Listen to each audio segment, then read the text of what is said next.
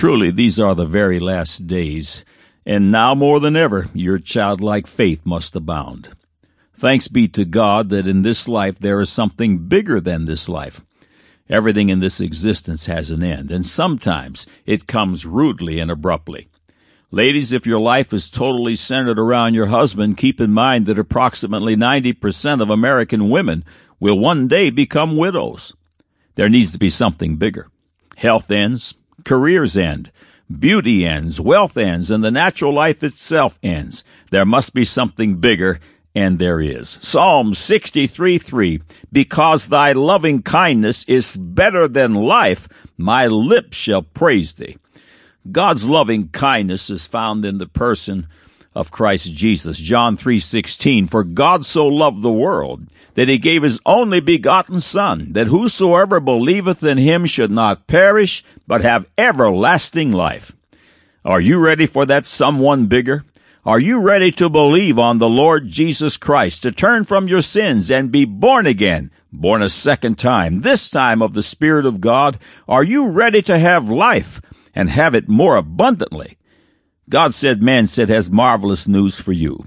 Today is your day of salvation. Click on the Further with Jesus for childlike instructions and immediate entry into the kingdom of God. Now for today's subject. God said, Isaiah 24 verse 1, Behold, the Lord maketh the earth empty, and maketh it waste, and turneth it upside down, and scattereth abroad the inhabitants thereof. God said, Isaiah 24 verses 19 and 20, the earth is utterly broken down. The earth is clean dissolved. The earth is moved exceedingly. The earth shall reel to and fro like a drunkard, and shall be removed like a cottage. And the transgression thereof shall be heavy upon it, and it shall fall, and not rise again.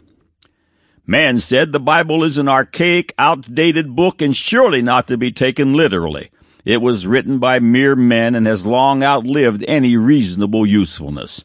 Now the record. How beautiful are the words of God, how marvelous and true. The Holy Scriptures found in the majority text are true and righteous altogether, a place to build a life, a solid and clean place. This is God Said, Man Said feature 527. These features that shout the full veracity of the Word of God are archived in text and streaming audio. Every Thursday Eve, God willing, they grow by one. Welcome to God Said, Man Said, Saint and Skeptic alike. We are so glad you've come.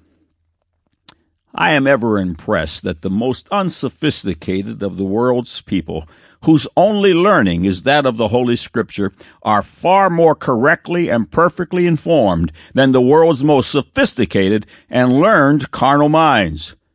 When the carnal arrive at a truth, they will discover that the most unsophisticated of God's children are already there.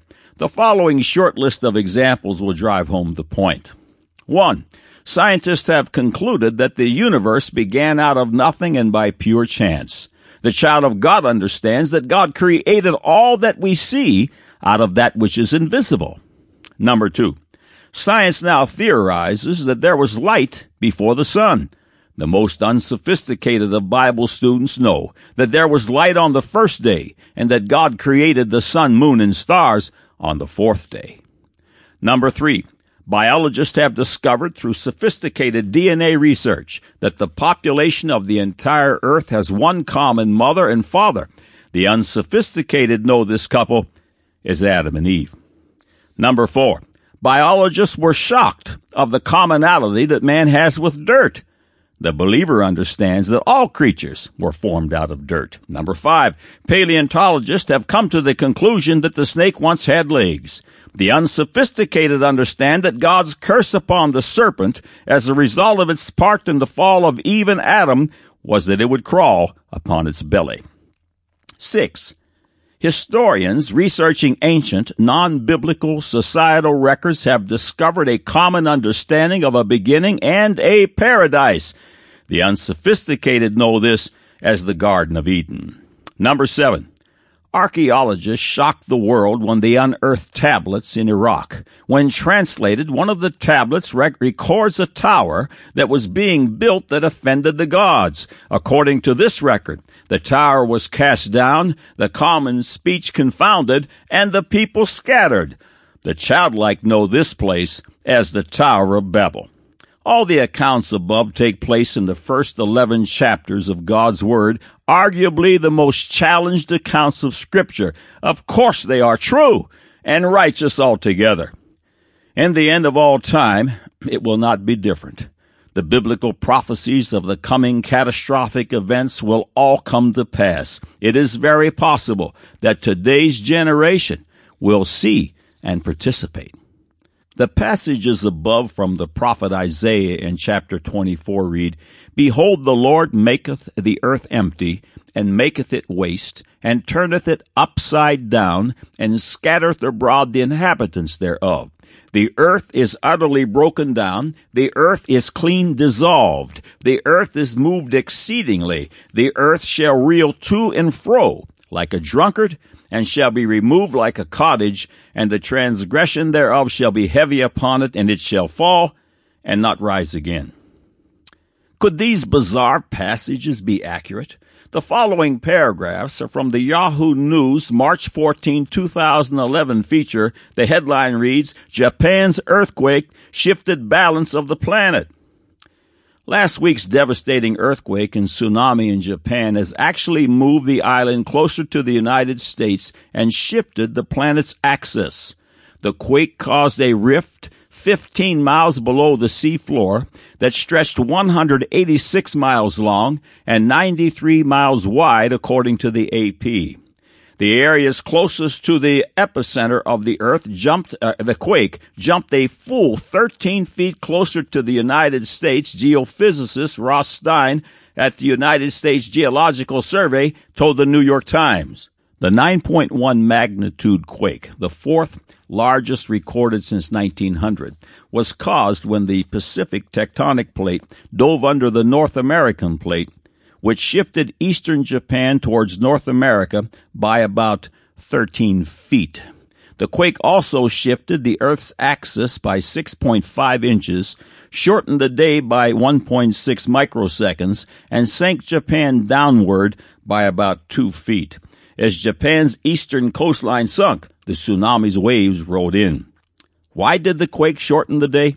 The Earth's mass shifted towards the center, spurring the planet to spin a bit faster. Last year's massive 8.8 magnitude earthquake in Chile also shortened the day, but by an even smaller fraction of a second. The 2004 Sumatra quake knocked a whopping 6.8 microseconds off the day. End of quote. Jesus spoke in Mark chapter 21 verses 8 through 11 and 20 through 26. And he said, Take heed that ye be not deceived. For many shall come in my name saying, I am Christ.